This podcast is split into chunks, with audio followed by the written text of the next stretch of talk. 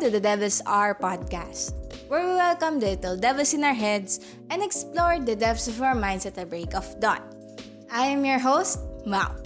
Hi guys! Woo! Energy, energy, energy, energy. Woo! Hi guys! Welcome or welcome back dito sa Devils Are podcast. It is the third It is the third Friday of April and syempre meron naman tayong isang episode dito sa DHP. Pero, bago muna tayo pumunta sa ating topic for today, syempre, gusto muna namin kayong kamustahin.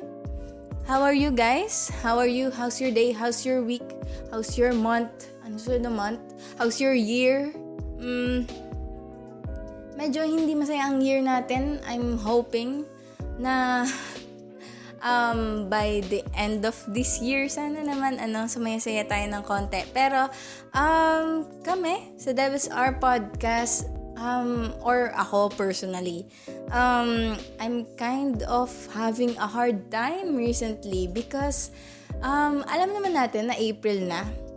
And sa totoong buhay, I mean, sa nakasanayan, well, sa nakasanayan ko, kapag April na kasi, it is the time for summer, it is the time na magpahinga, it is the time for beach, beach na dagat.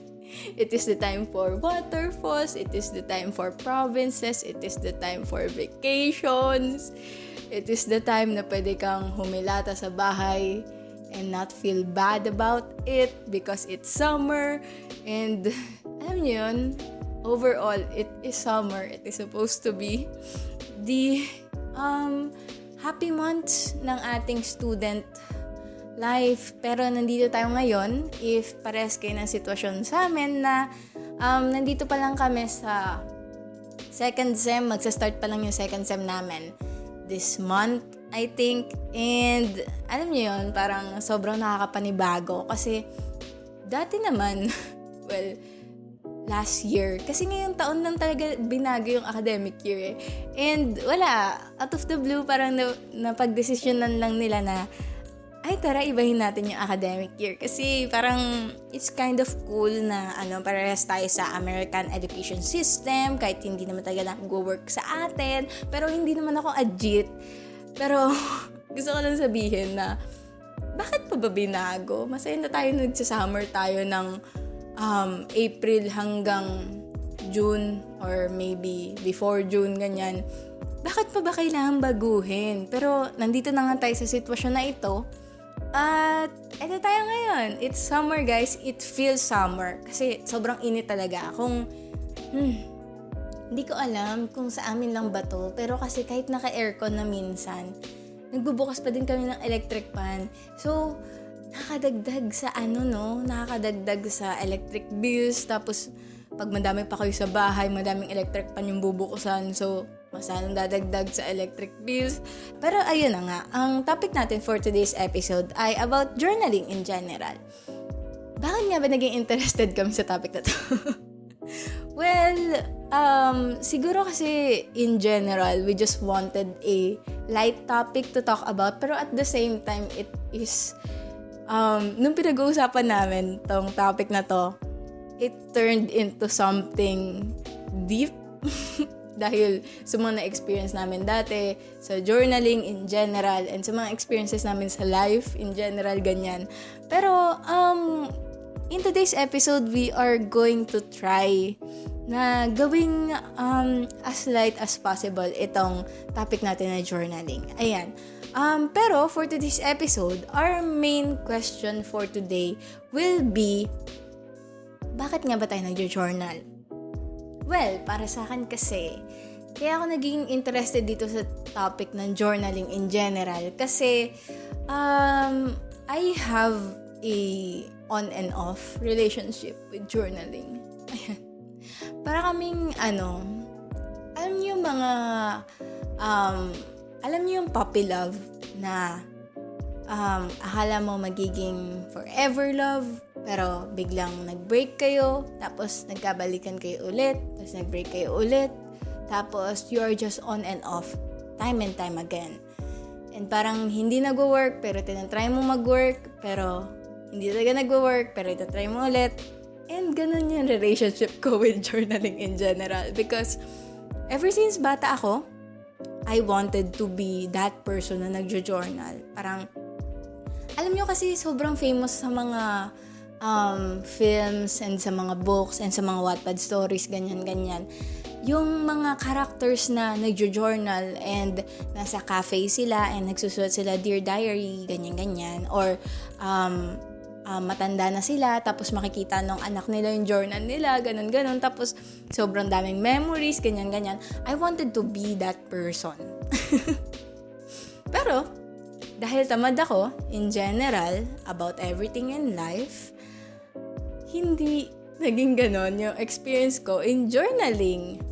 And I can't say na hindi ko naman masasabi na hindi ako nagkaroon ng good experience or happy memories with journaling in general kasi ngayon, ngayon taon and currently I am journaling. Um, mas naging active ako sa pag-journal ngayong mga hmm, Kailan ba ako nag-start? Um, siguro nag-start ako maging active or mas active. I can say I'm really active in journaling talaga na araw-araw nagjo-journal ako. Pero mas naging active ako sa pagiging, ay, sa pagjo-journal. Ayan. Noong, um, siguro before mag-end ng 2019. Just saying the year 2019 gives me headaches because ano yun, sobrang, sobrang, sobrang saya talaga ng 2019. As in, sobrang saya talaga ng 2019. Sobrang, sobrang, sobrang, sobrang, sobrang daming happy memories noong 2019. Lalo na by the end of 2019. God, sobrang saya talaga ng 2019. Like, mm, it is one of my most memorable years in general because it is one of my worst years ever.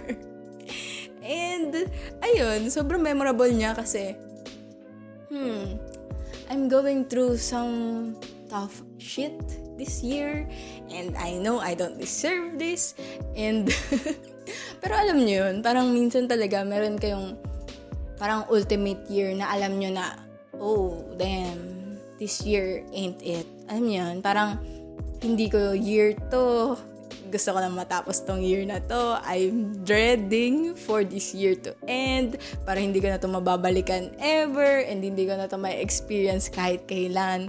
Pero ayun, 2019, sobrang doon nag-start siguro ang pag, um, pagiging mas active ko in journaling. Pero I can't say na hindi ko kasi masasabi na um, naging active talaga ako as in sobrang active in journaling noong mga panahon na yon. Pero kasi um, ginamit ko yung pag-journal ng parang ano lang, parang depository lang ng thoughts, ganun, like brain dump, kumbaga. Parang, kasi minsan, nagiging, napupuno ang ating utak and our two brain cells cannot handle that. So, kailangan natin isulat, ano, kailangan natin pakawalan ng mga thoughts and isulat sa papel, ganyan. Para kahit papano, parang mararamdaman natin na nababawasan. Or we can try to um, brainwash ourselves na nababawasan ang thoughts kapag sinusulat, ganyan. And at some point, it did work, you know. Parang talagang nag-work naman or nakatulong naman ang pagjo-journal ng mga thoughts. Pero kasi Well, sa experience ko, hindi lang ako nagsusulat. Nagta-type din ako sa phone. Kaya, sobrang daming notes ng cellphone ko. Like, sobrang dami niya. And kapag binabalikan mo, parang, wow, sinulat ko to nung araw na to. And even though, um, minsan hindi mo maiintindihan kasi ang dami mong typo or hindi mo maintindihan yung sulat mo, ganyan-ganyan sometimes you can just feel what alam mo yun, parang nararamdaman mo lang kung ano yung sinulat ng past self mo. And naalala mo kung ano yung context, kung sino yung pinepertain mong tao kahit hindi mo nine-name drop doon, doon sa entry na yon And then, alam mo yun, in general, parang um, talagang throwback itong mga entries na to. And sometimes it is funny it is a happy memory, it's it's funny to read or it's fun to read ganyan. Pag funny kasi parang humor eh. Pero hindi, minsan it is fun to read. Um, minsan I enjoy reading some of my entries, some of my past entries, ganyan. Pero yung iba talaga, alam niyo yun, meron talaga mga entries na parang, oh, shit, ang dami kong, dami kong ang dami kong feelings dito sa entry na to. Pero ito na nga, um, bago tayo pumunta sa ating experiences na part and in and mamaya sa ating segment, merong isang kaibigan natin na mag-share din ng experience niya about journaling in general. Pero bago tayo pumunta sa mga sharing ng experiences, um, gusto muna nating alamin kung ano nga ba ang journaling, kung ano nga ba ang nature nito, bakit nga ba merong mga nagjo-journal, and ano nga ba yung advantages and disadvantages ng journaling galing dito sa mga references na nakuha ng DHPT.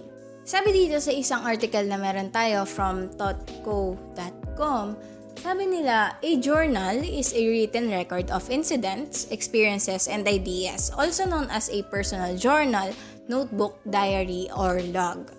Writers often keep journals to record observations and explore ideas that may eventually be developed into more formal essays, articles, and stories. So kapag daw um, isang writer or siguro nga pinapertain nila dito yung mga writers in general na nagsusulat ng essays, articles, stories, novels, ganyan.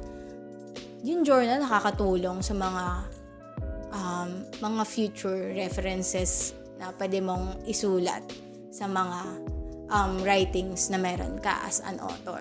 Pero sabi pa nila dito, the personal journal is a very private document. A place where the author records and reflects on life's events. Knowledge of the self in the personal journal is retrospective knowledge and therefore potentially potentially potentially potentially narrative self-knowledge. Well, I can agree on that. Kasi sabi nga nila kapag nagjo-journal ka, um, more or less you are very self-reflective kasi nasusulat mo kung ano yung mga thoughts mo. And at some point in your life, mababasa mo kung ano yung mga naging past thoughts mo sa mga experiences na to. So, makakapag-reflect ka. And mas magiging madali sa'yo mag-reflect kasi nababasa mo kung ano talaga yung concrete mong naramdaman or na-experience nung mga panahon na yon. Pero ay, ito na nga, sabi pa nila, um, many professional writers use journals and the habit of and the habit is a good one for anybody interested in writing, even if he or she has no literary ambitions. Journals store perception, ideas, emotions, actions, all future materials for essays or stories. If a journal is really to help you develop as a writer, you've got to do more than compose, write commonplaces, or mechanically list what happens each day. You have to look honestly and freshly at the world around you and at the self within. So, hindi lang sa self mo, hindi lang sa mga experiences, thoughts, and feelings mo, ganyan. Kailangan din daw meron kang reflection about the world and hindi lang reflection na sinusulat mo kung ano nakikita mo, sinusulat mo kung ano nararamdaman mo, sinusulat mo yung experience mo na parang list. It is about reflecting on it honestly and freshly. Pero siguro, siguro yun yung isa sa mga main na naging problema ko in journaling, in starting to journal noong bata ako. Kasi, ayun nga, kagaya ng sabi ko, di ba? Um, I'm one of those persons na I really, really wanted to um, journal. I, I wanted to be the person na nagjo-journal, ganyan. Kasi para sa akin, ang cool nun, ganun. I was a nerd. Pero para sa akin kasi, it was cool. Kasi, um, I wanted to be that person na nagjo-journal habang nasa cafe, habang nag-read ng books, habang, alam yun, I'm just a shy person, ganyan, ganyan. Pero, hindi. Um, in general, I wanted to journal. Pero, siguro hindi tama. siguro hindi tama yung mga reasons ko for journaling. Kasi, naalala ko dati, nagjo-journal ako. Tapos, yung mga sinusulat ko dun, parang, alam niyo yun, yung mga... yung mga bata na nagsusulat ng mga kwento tungkol sa buhay nila pero over over yung pagkakasulat. Hindi oversaturated. Hindi tama yung term na oversaturated. Eh. Ano nga ba tamang term doon? Basta parang ano siya, parang over yung pagkakasulat, over um, OA yung pagkakasulat, ganyan. Kahit parang nadapa lang naman ako, parang siguro, for example, kung nga um, nadapa ako today, pero ang sinulat ko, um, tinulak ko ni ganyan, tapos dahan-dahan akong tumama sa bato, ganun, ganun. Alam mo yun, parang I was writing like, like, um, I was writing like a fictional character, parang ganun. Parang iniisip ko na, ay, kapag may nakabasa nito, kailangan isipin nila na sobrang exciting ng buhay ko. Ganun. Siguro, ganun yung um, mindset ko dati in terms of journaling. When in general, parang nagkagalit na ako. Kasi parang ang bobo ko dati. Alam niyo yun? Kasi ang dramatic talaga ng child self ko. Like, to the point na pati yung pag-journal, gusto ko parang ay kailangan kapag merong nakabasa nito or merong nagbuklat nito tas binasa nila, kailangan ano, hindi nila maisip na ang boring naman ng buhay ni Mao, ganyan-ganyan. Kailangan maisip nila na ay wow, na-experience niya to. Ay wow, sobrang gusto ko pambasahin kasi ang dami niyang mga magagandang entries. Pero in general, ang boring ko naman as a person, ganyan. Pero bakit ba ako nagagalit? Pero ito na nga. Sabi pa nila dito, marami daw advantages and disadvantages ang pagjo-journal. Sabi nila, sa advantages, it can manage stress, reduce um, anxiety, and it can manage anxiety and reduce stress, cope with depression, help you prioritize your problems, fears, and concerns, um, track any symptoms day to day so that you can recognize triggers and learn ways to better control them kapag daw may mental health problems.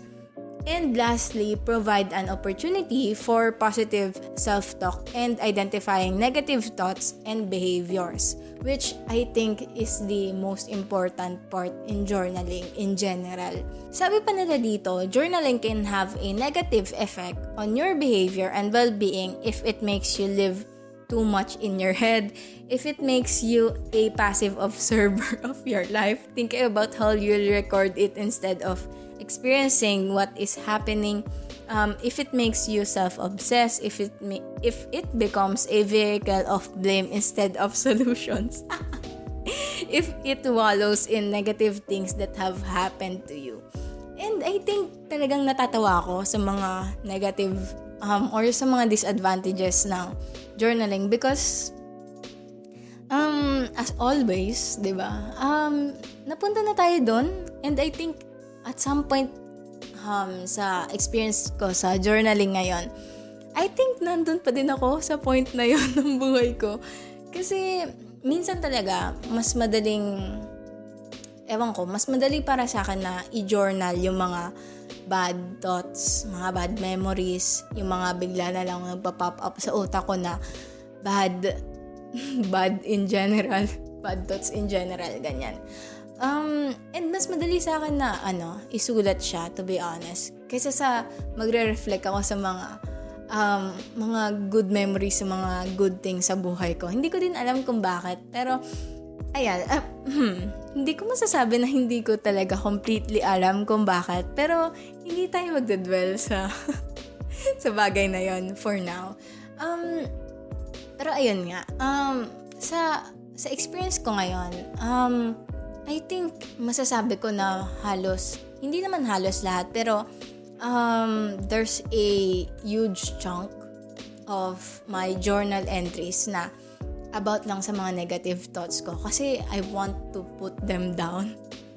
And I want na parang, parang kasi kapag nilagay ko to sa papel, kasi parang iniisip ko, baka kapag tinype ko to, kapag sinulat ko to, at at some point, makaka-relieve siya para sa akin. Or, um, meron siyang temporary, um, parang magkakaroon ng temporary pause sa utak ko. Kasi nasulat ko na siya. So, um, kapag binasa ko yun ulit, mababasa ko yung mga thoughts ko and baka at some point um, hindi ko na siya maisip kasi naisulat ko na or na-type ko na. Pero alam naman natin na well, alam naman natin na um, it doesn't work that way when it comes to um, negative thoughts in general, parang kahit anong sulat mo, well, sa experience ko, ganun. Kahit anong sulat mo, parang minsan kapag if it's there to stay kasi hindi mo pa siya napaprocess, it will not. It, it will not. Parang hindi talaga siya aalis. Alam mo yun? Kahit ilang beses mo siya isulat sa journal. Kasi, um, kapag nagbabasa ako ng journal ko, which is sobrang dalang. Sobrang dalang ko lang basahin yung journal ko. Kasi, ayun nga, sabi ko nga na, um, there's a huge part of it na negative. So, parang kapag binasa ko siya, parang malulungkot lang ako, ganun. And, mababasa ko lang yung mga negative thoughts ng past self ko. So, nakakalungkot siya basahin. Pero in the times na binabasa ko yung mga journal entries ko, talagang there is... minsan talaga, ano eh, parang um, there will come a time in your life na talagang makikita mo na, ay, paulit-ulit lang yung journal ko pero hindi ako natututo. Parang ano mo yun? Parang, ah, ito journal ko to last week, tas journal ko din to um, ngayong week. So, probably, ma-journal ko din siya next week kasi hindi ko siya, sinusulat ko lang siya and I'm not reflecting. I'm not um, truly and really reflecting on it in a deeper level. Ganyan. Pero, ayun nga, nabasa na natin ang mga um, references natin for today about the journaling, kung ano nga ba yung journaling, anong nature ng journaling, bakit tayo nagja-journal, and anong advantages and disadvantages ng journaling. So, ang unang question dito para sa atin ay, um, nagja-journal ka ba? Ayan.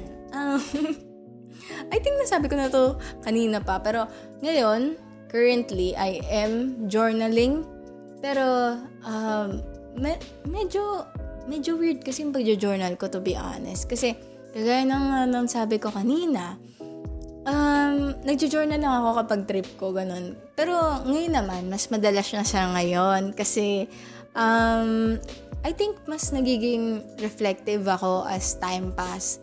Pero, medyo marami akong sinusulatan na journal. Well, okay, number one, meron akong bullet journal for just, ano, task.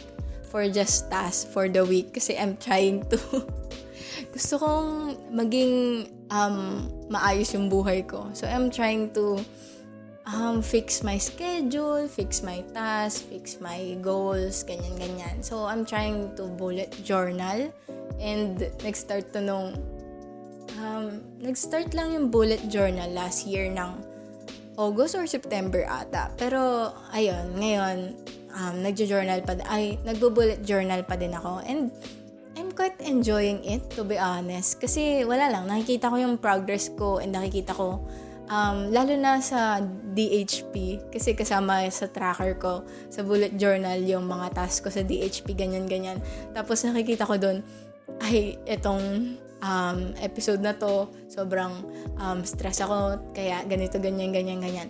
Pero, um, in terms of um, a personal journal na for reflecting on thoughts, experiences, observations, and etc., um, meron akong separate na journal para sa kanya. And then, meron akong parang isang notebook for just brain dumps. Like, kahit anong mga list, kahit anong mga mga thoughts ko or mga ideas ko even for podcast or mga ideas ko for projects in the future or mga ideas ko for work or mga kung ano-ano lang na naiisip ko na gusto ko lang isulat agad-agad.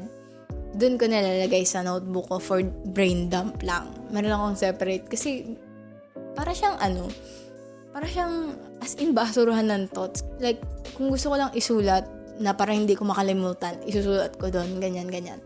Pero, iba siya sa personal journal kasi kapag um, nagsusulat ako sa personal na journal ko, doon talaga, parang, doon talaga yung, um, yung space, I guess, para sa self-reflection and sa mga mas mahabang thoughts and sa mga in-depth na thoughts and mga observations ko sa buhay in general and sa mga experiences ko.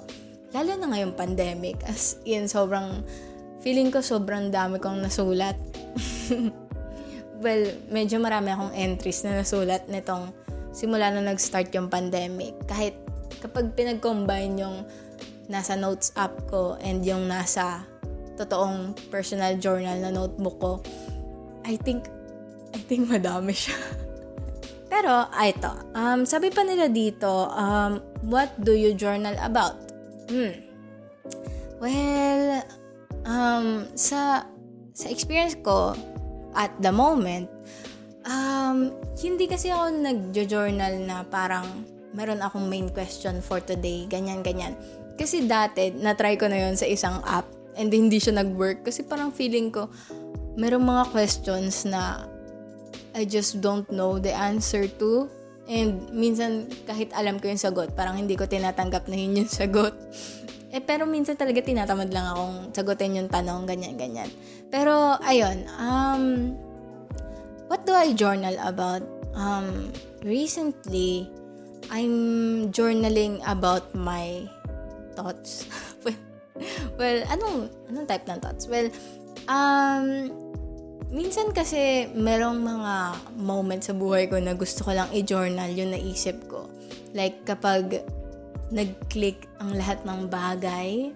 Kapag, alam mo yun, kapag meron kang na-discover sa sarili mo na, ay shit, bazinga moment. Ganon. Parang, ah, okay, kaya pala ganito ako mag-isip kasi ganito pala yung ano ko, ganito pala yung naiisip ko lagi and ganito pala yung kina-condition kong isipin ko lagi, kaya pala ganito ako mag-react sa mga bagay, ganyan-ganyan.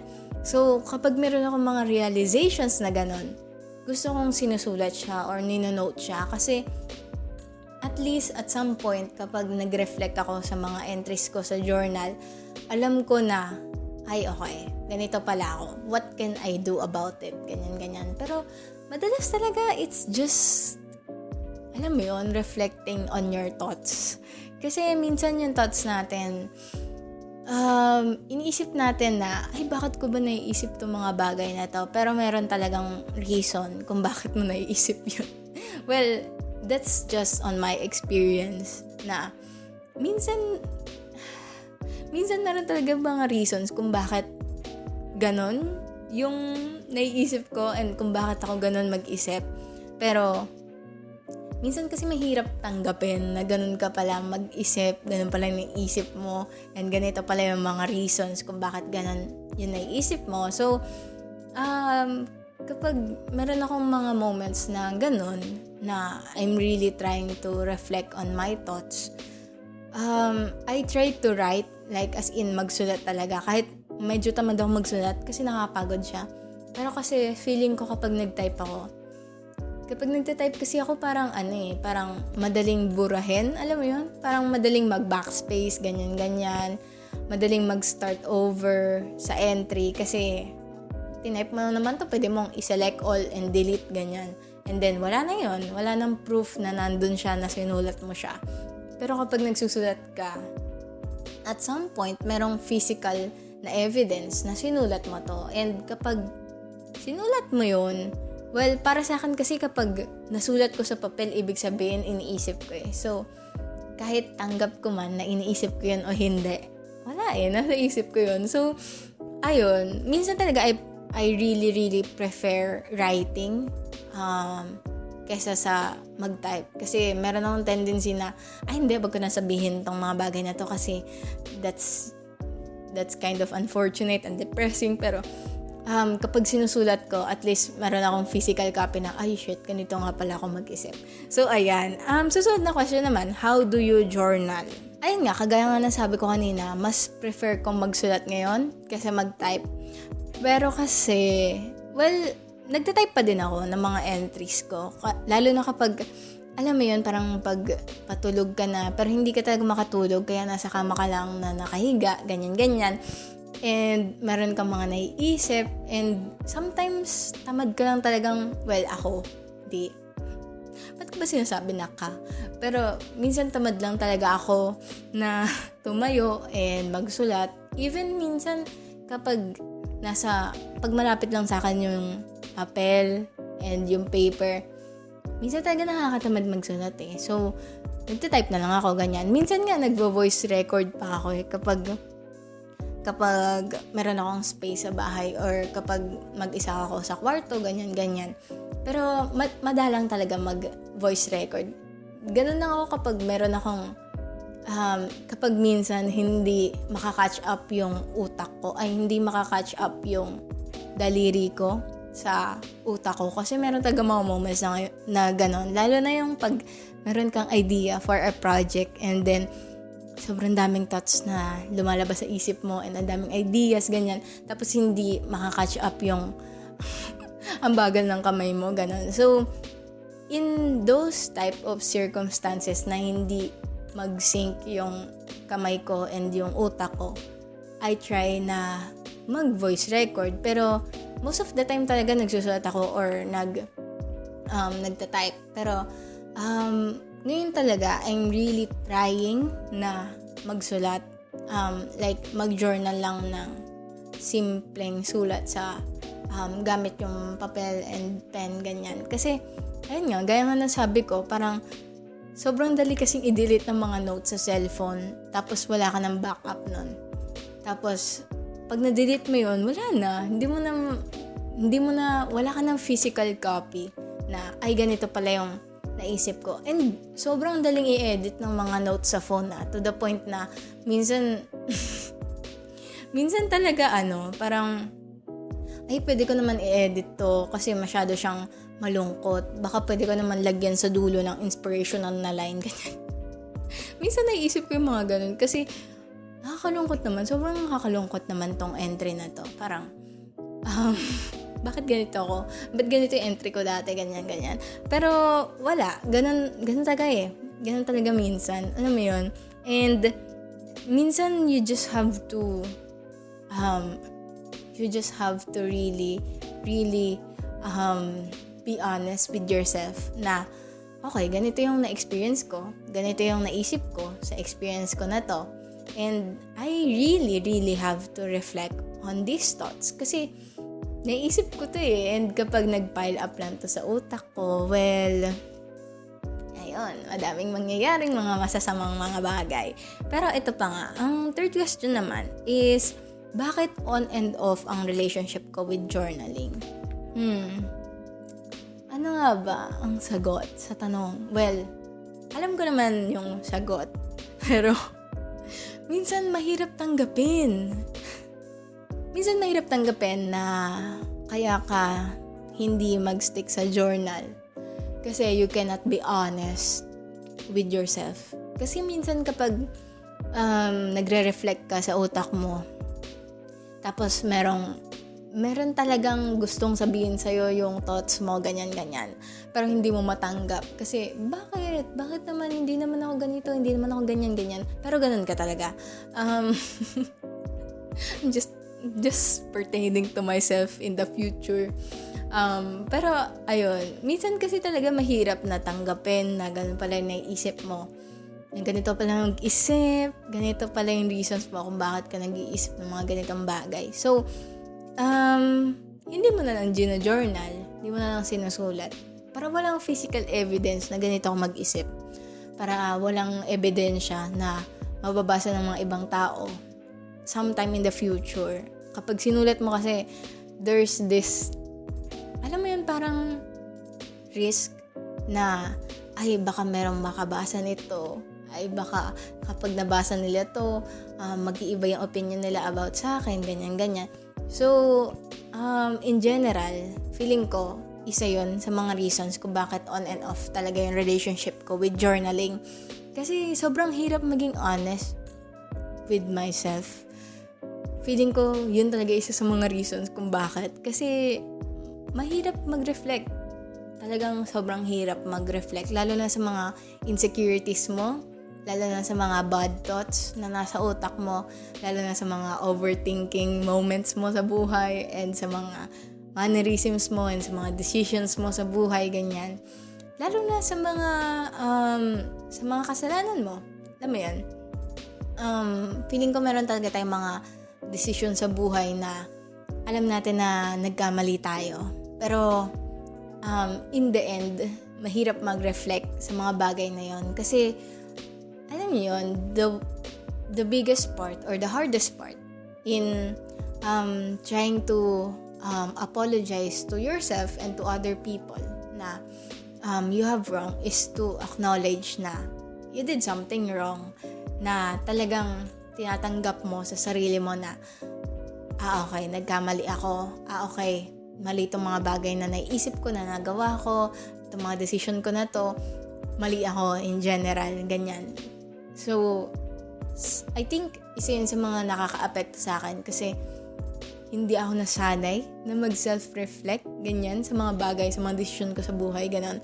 Pero, I am slowly learning now na, okay, baka kaya, baka kaya ako nahihirapan sa aking mental health in um, different, um, in difficult moments in my life. Kasi, um, hindi ko alam kung paano mag-reflect on my own thoughts, on my own actions, and kahit parang iniisip ko na, hindi kaya ko naman mag-reflect eh.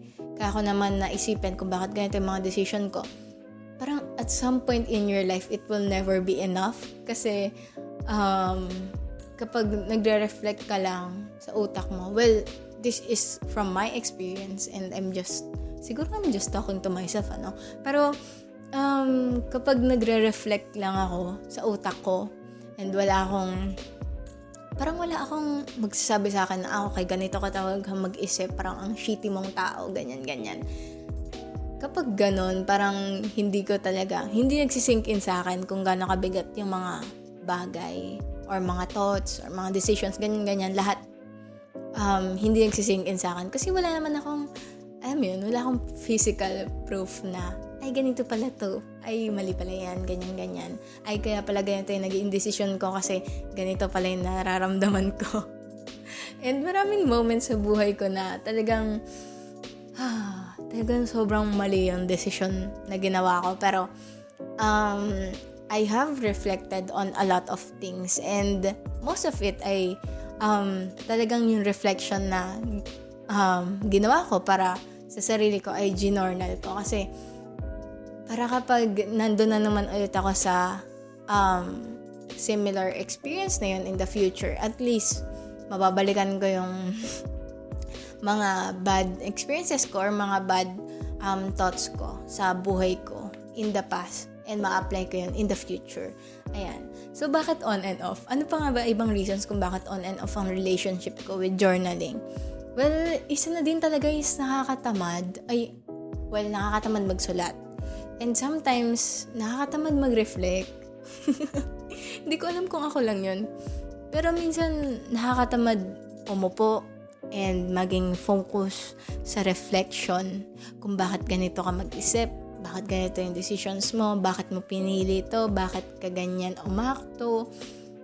Alam mo yun, parang nakakatamad lang isipin na, um, bakit nga ba ganito yung mga decision ko sa buhay. Bakit nga ba ako ganito mag-isip? Bakit ako ganito mag-react? Bakit ako, ba't ko ito ginawa? Ano ba ako sa mga ibang tao? Ano ba ako, ano ba yung ibang tao para sa akin? Ganyan, ganyan. Alam niyo yun, parang sa akin personally, n- nadidrain yung utak ko. And kapag iniisip ko pa lang siya, ay, just ko Lord. Parang ayaw na agad ng utak kong isipin yung mga reflection na yon Pero, sometimes, or hindi lang sometimes eh, you really, really have to do it para na din sa ikaka ano bang tamang term? Para na din sa peace of mind mo. Kasi minsan talaga, I mean, I think talagang nakatulong yung journaling para sa akin. Sa aking peace of mind and sa mga um, decision making ko sa buhay, ganyan-ganyan. And um, siguro isa talaga sa mga reasons kung bakit um, ako naging interested na ngayon sa pagjo-journal kasi kagaya nga sabi ko kanina in the first part of this episode, talagang nakaka-excite minsan na mag-look back sa mga entries mo in the past. Like, ano bang naramdaman mo noong um, nag-birthday ka na with your friends, yung last birthday mo before all of this started, ganyan. Ano ba yung naramdaman mo noong um, noong nagkaroon ka ng first crush, ganyan, ganyan. Ano ba yung naramdaman mo noong nagkaroon ka ng um, unang kaibigan sa college, ganyan, ganyan. In general, parang yung mga happy moments, sobrang saya niya balikan sa journal.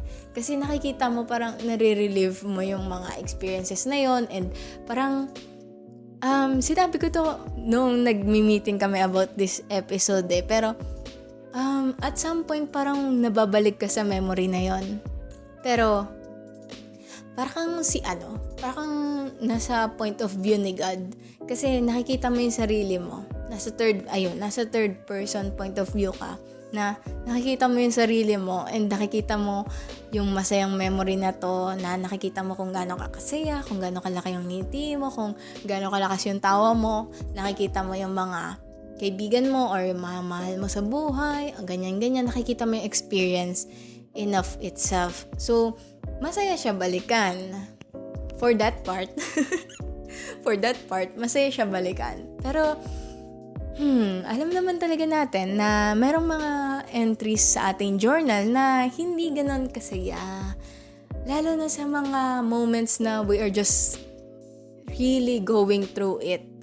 And talagang, alam mo yon nasa bad place tayo or meron tayong bad experience or maybe um, na-realize natin itong isang bagay and um, nagsisisi tayo na ginawa natin tong isang decision na to. Um, and then, sometimes meron, meron lang talagang mga moments sa buhay mo na kahit isang tula lang yan um, bilang entry mo for the day. Pero sobrang bigat ng tula na yon kasi alam mo yung context, alam mo yung um, nangyari noong araw na yon, alam mo kung bakit mo sinulat yung tula na yon, alam mo basta alam mo lang in general kung bakit siya shitty na entry, kung bakit malungkot yung entry na yon ganyan. And, and, yung sinabi ko kanina na para kang nasa point of view, nasa third person point of view, sobrang heavy niya pag binabasa mo yung mga um, not so great entries sa iyong journal. Kasi, talagang marirelieve mo talaga yung experience na yon and mararamdaman mo kung ano yung naramdaman ng past self mo or maybe maaalala mo kung gaano kabigat yung nararamdaman mo ng mga times na yon and then maaalala mo maaalala mo yung context ng entry, maaalala mo yung experience na nagdala ng entry na yon alam mo yon in general para mong para kang nagkakaroon ng flashback sa bad moment na yon dahil sa entry mo sa journal na to. And sometimes talaga, hindi healthy. Well, siguro para sa akin, hindi healthy na basahin yung iba sa mga entries ko sa journal because some of it is really, really, really heavy. And minsan parang um, talagang sobrang heavy niya to the point na ayokong basahin kasi alam kong makaka-apekto lang siya sa aking mental health. So, ayun, some entries talaga sa aking journal ay talagang pinipili kong magbasahin lalo na in some points of my life like kapag malungkot ako alam kong kailangan kong iwasan basahin itong mga entries na to kasi mababalik lang ako sa ganong sitwasyon and I'm just going to be sad again and masalo pa akong malulungkot kasi malungkot na nga ako tapos malungkot pa yung binasa kong entry. So, ayun, isa talaga yun sa mga reasons kung bakit um, on and off yung relationship ko with journaling in general.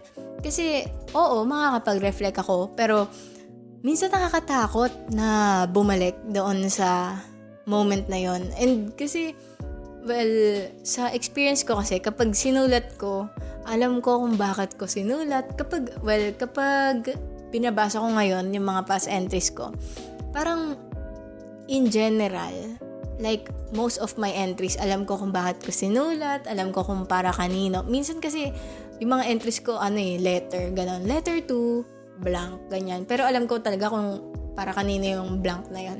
Um, alam ko kung bakit ko sinulat, alam ko kung ano yung experience na um, nagpasulat nun sa akin, alam ko kung ano yung um, significant na bagay na nagpaalala sa akin ng certain experience or tao, kaya ako sinulat tong entry na to. And overall, oo, maganda na naglo-look back sa mga experience sa buhay. Pero, minsan talaga nakakalungkot kasi, wow, talagang ganito yung sinulat ko dati. Sobrang, I was hurting so much. And na-experience ko to and I do not want to relive it again. So, talagang minsan masaya mag magbasa ng mga entries pero minsan it is not it is not enjoyable and it is not fun. Pero ayun nga um siguro kasi in general mm, um kaya ako na, nahilig sa journaling ngayon. Well hindi ko naman masasabi na hilig ko yung journaling kasi hindi naman ako nagjo-journal araw-araw. And I think nga mm, sa isang linggo siguro mga um, maximum na ng thrice a week, ganun. Minsan, minsan talaga hindi. Minsan hindi ako nagsusulat kahit isang entry sa isang linggo or minsan naman araw-araw ako nagsusulat. Alam mo yun, parang sobrang inconsistent ng um, pagsusulat ko ng journal to the point na parang to the point na alam mo yun, parang nagsusulat lang ako kapag um, meron akong significant na isusulat or oo tama. Meron akong significant entry na isusulat ganyan. Pero ayun that is my experience with journaling in general. And talagang hindi ko naman masasabi na sobrang fan ako ng journaling pero I think it has helped at some point na yung pag-journal ko sa akin it it has really helped. Lalo na in collecting my thoughts, reflecting on my actions, reflecting on my inner self, in my um, interpersonal, interpersonal ba? Intrapersonal. Basta yung self-talk, ganyan-ganyan. Um, talagang nakakatulong siya. Lalo na kapag hindi mo naiintindihan yung sarili mo, minsan talaga mayroong mga moments sa buhay natin na ano ba nangyayari sa yourself? So, kapag naglo-look back tayo sa ating journal, maybe merong sagot sa tanong na yon. Pero minsan wala. So, ayun, we just have to get through it. And, ayun. Pero in general, I am, um, I think sobrang beneficial ng pagjo-journal. Hindi lang yung bullet journaling or hindi lang yung personal journal or hindi lang yung brain dump. I think yung tatlo na yon para sa akin, it is important to me kasi meron siyang iba't ibang purposes para sa akin. And um, ngayon, I can say na it keeps me hindi sane, afloat siguro, ganyan. It helps me talagang nakakatulong talaga siya sa akin. Kahit pa minsan inconsistent talaga ako or minsan minsan sobrang dami kong sinusulat to the point na kailangan ko ba talaga ito isulat. Pero ayun, um, I think I think beneficial talaga para sa akin yung journaling. Lalo na in these times na sobrang hirap ng mga nangyayari sa mundo. So, ayun, I think talagang nakakatulong sa akin yung pagjo-journal. Pero, syempre, enough about me. Kasi, um, meron tayong isang kaibigan ngayong araw na to na mag-share ng mga experiences niya about journaling in general. And isi-share niya din sa atin kung ano nga ba ang mga reasons niya kung bakit siya nag-journal. So, pakinggan na natin ang ating kaibigan for today for their entry. Ayan.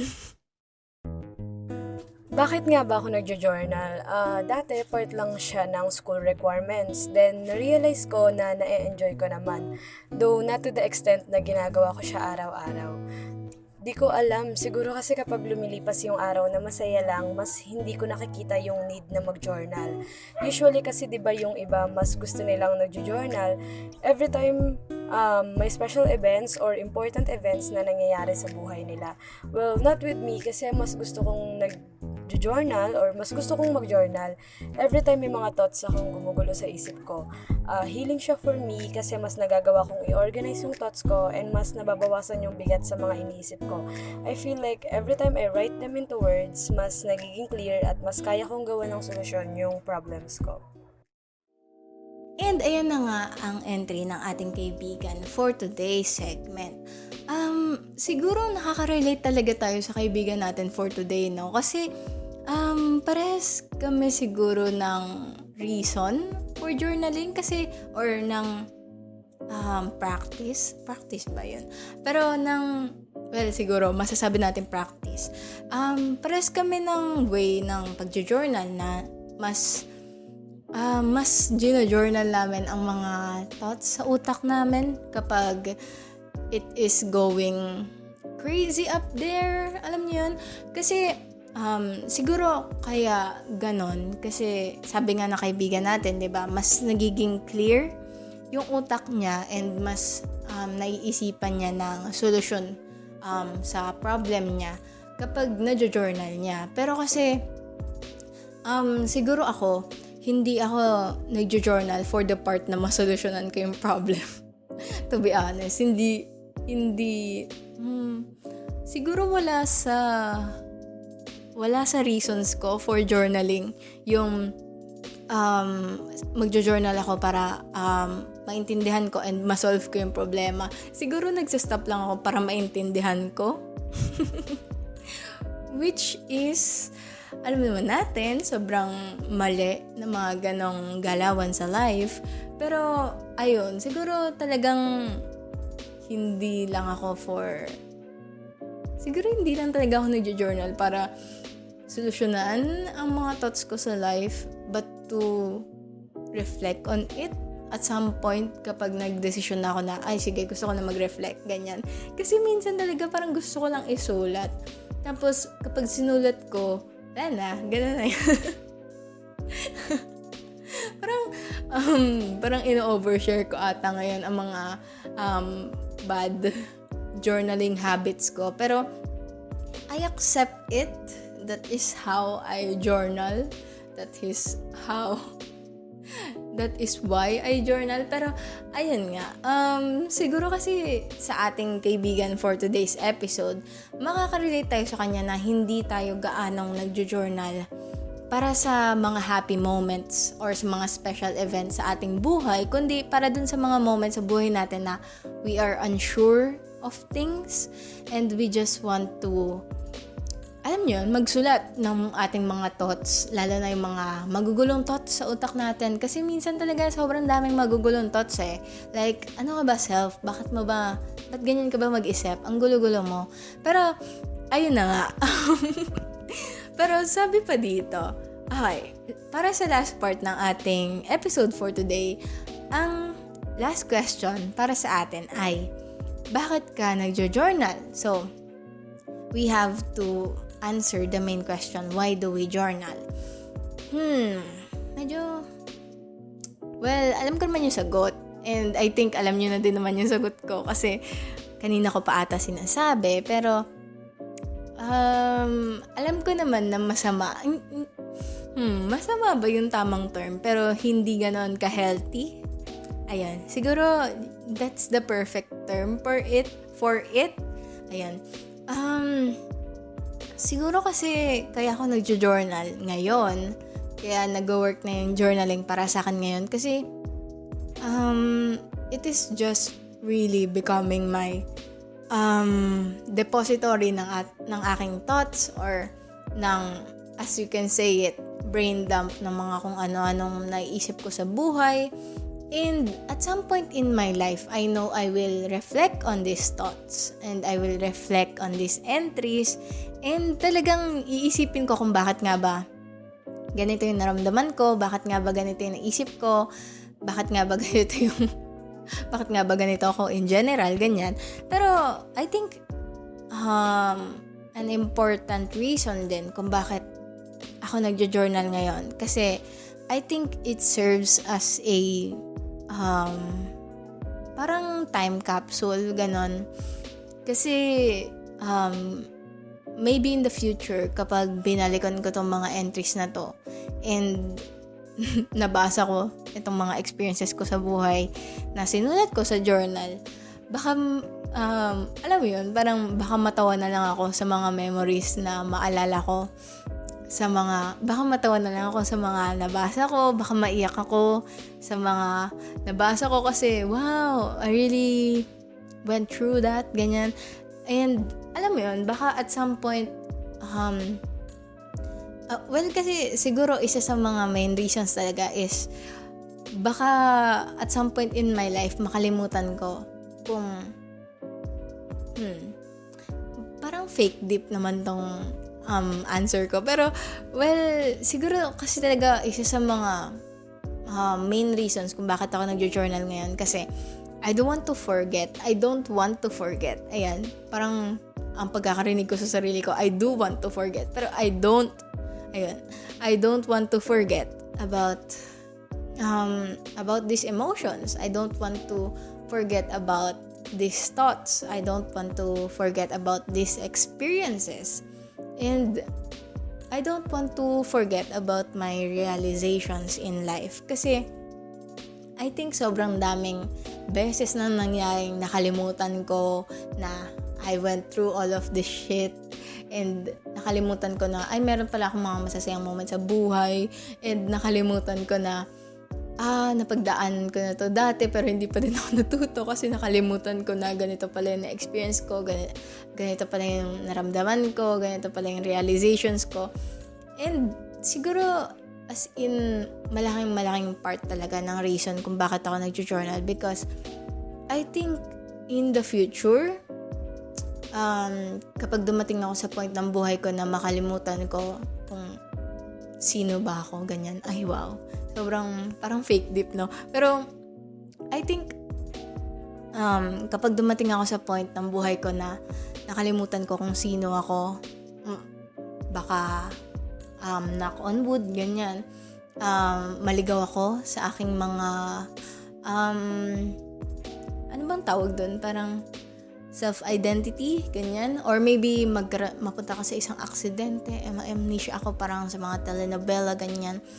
Pero, syempre, hindi naman natin pinagdadasal yon Lahat ng yon lahat ng mga sinabi ko na yon Pero, hmm, if there is a circumstance in my life na dumating ako sa point sa kahit anong mga masasamang sinabi ko kanina, um, pag dumating ako sa point na ganon, maybe um, these journal entries will help me find my way back to knowing myself more.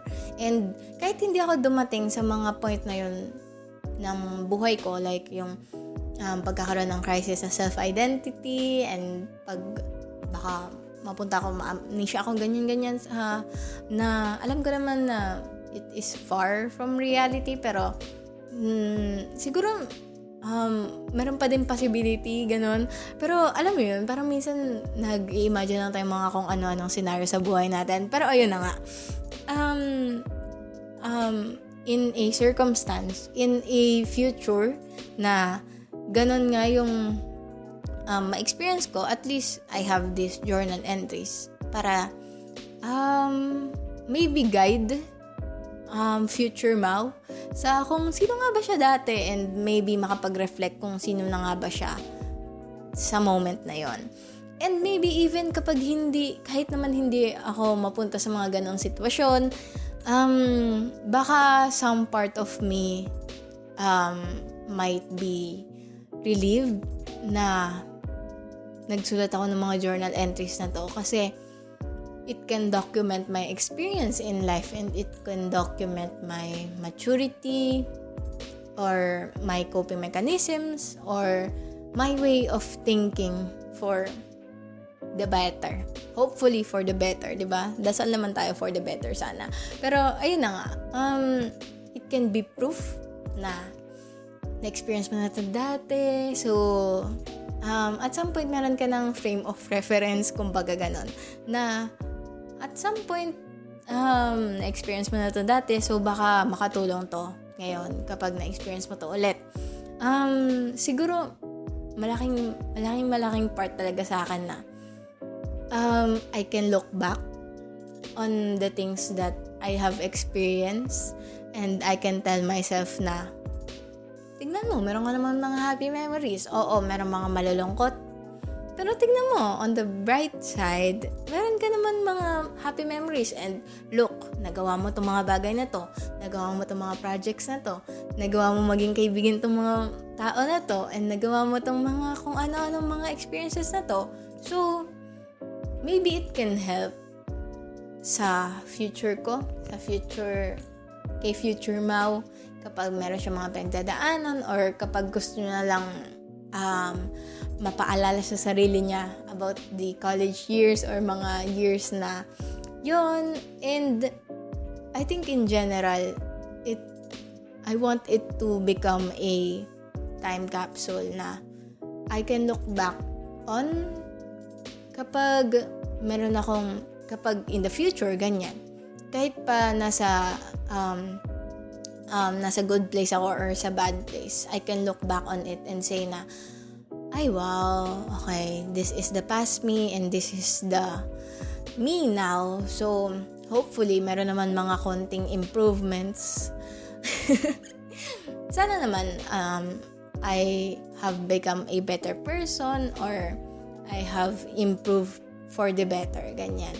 So, ayun, I think in general, I just want it to become a memory depository, ganyan. And a memorabilia ba yung tawag doon? Parang, is, it is a testament na nabuhay ako at some point na na-experience ko itong mga bagay na to. Happy, good, bad, ano, sad. Ayun, nakalimutan ko.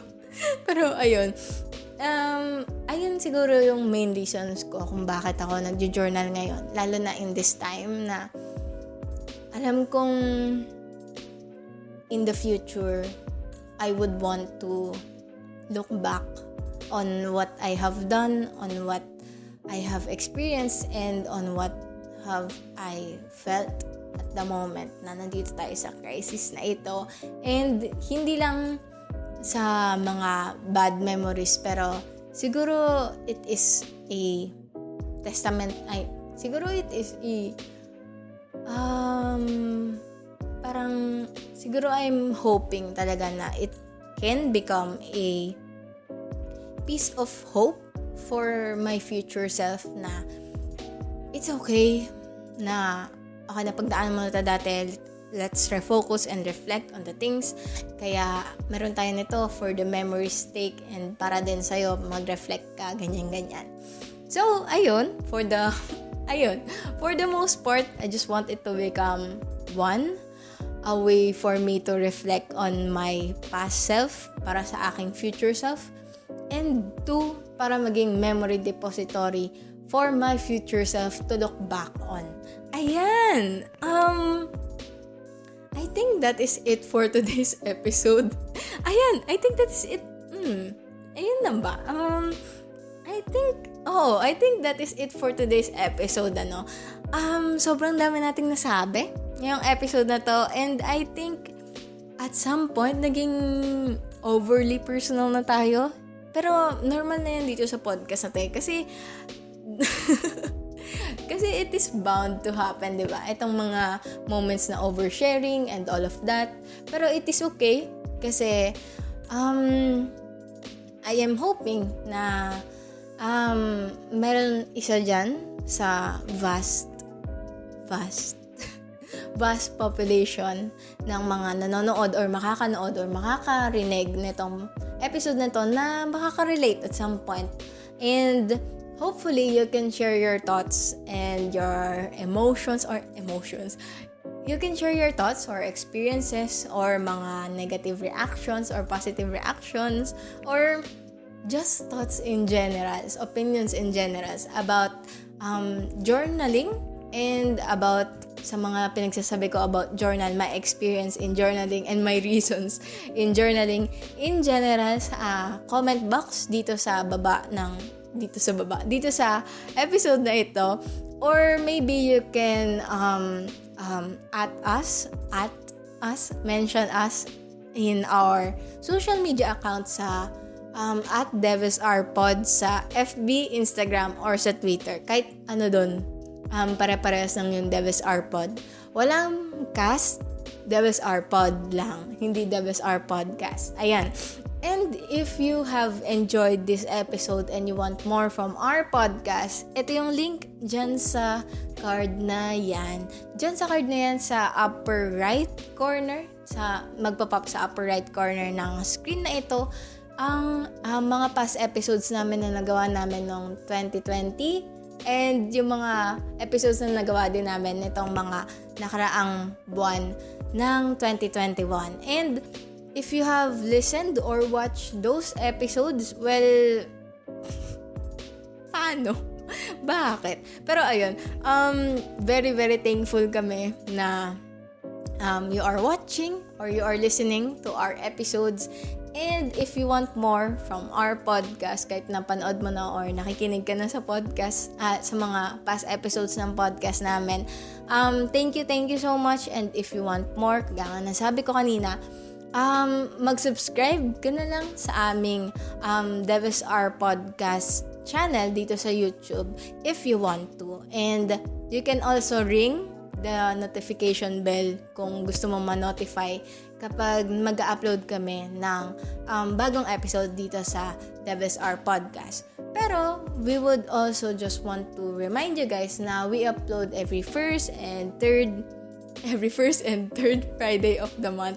Ayan. Um, every 3 a.m. yun. So, if gising pa kayo ng 3 a.m. and gusto nyo lang mag-hang out um, with us kapag first or third Friday of the month, then you can check our um you can check out our YouTube channel. Um maybe schedule nyo din sa inyo kung gusto niyo um kung gusto niyo lang na i-bombard namin kayo and makipagchikan sa amin tuwing first and third Friday of the month tuwing 3 a.m. And of course, we would like to thank you guys for listening to this episode. And syempre, papasalamatan din natin ang kaibigan natin na nag-send ng entry niya for today's episode. And kung gusto nyo man mag-send ng entry sa amin guys, you can always message us also sa aming um, sa private messages namin sa mga social media accounts namin kagaya ng sabi ko kanina at DevSRPod sa Facebook, Twitter, Instagram Ayan, lahat ng yan pwede nyo kaming i-message. Kung meron kayong, kung gusto nyong um, maging part ng um, episode namin, pwede naman kayong, I guess pwede kayong mag-send sa amin ng message na, pwede po ba ako mag-volunteer na maging part ng segment for the next episode, ganyan. Pwede nyo kaming tanungin um, sa aming mga social media accounts and just, well, just send us a message and we can send you guys a um, a list of questions na magiging part ng aming um, susunod na episode or ng susunod na topic for our next episode. Ayan. But with all of that said, um, I think that is really it for today's episode. Thank you guys for watching. Um, I think I'm giving you a hug right now. Ayan. Siguro ganito na lang yung hug natin kasi bawal pa din yung physical um, syempre nagpi-physical distancing pa din tayo. Kaya, ayan, pat, pat, pat, I'm hugging you guys with consent. Ayan. And again, I am your host, Mau. And always remember, ayan, you'll never know what you'll get from the Devil's R. Bye guys! See you next episode! Woot, woot, woot, woot, woot!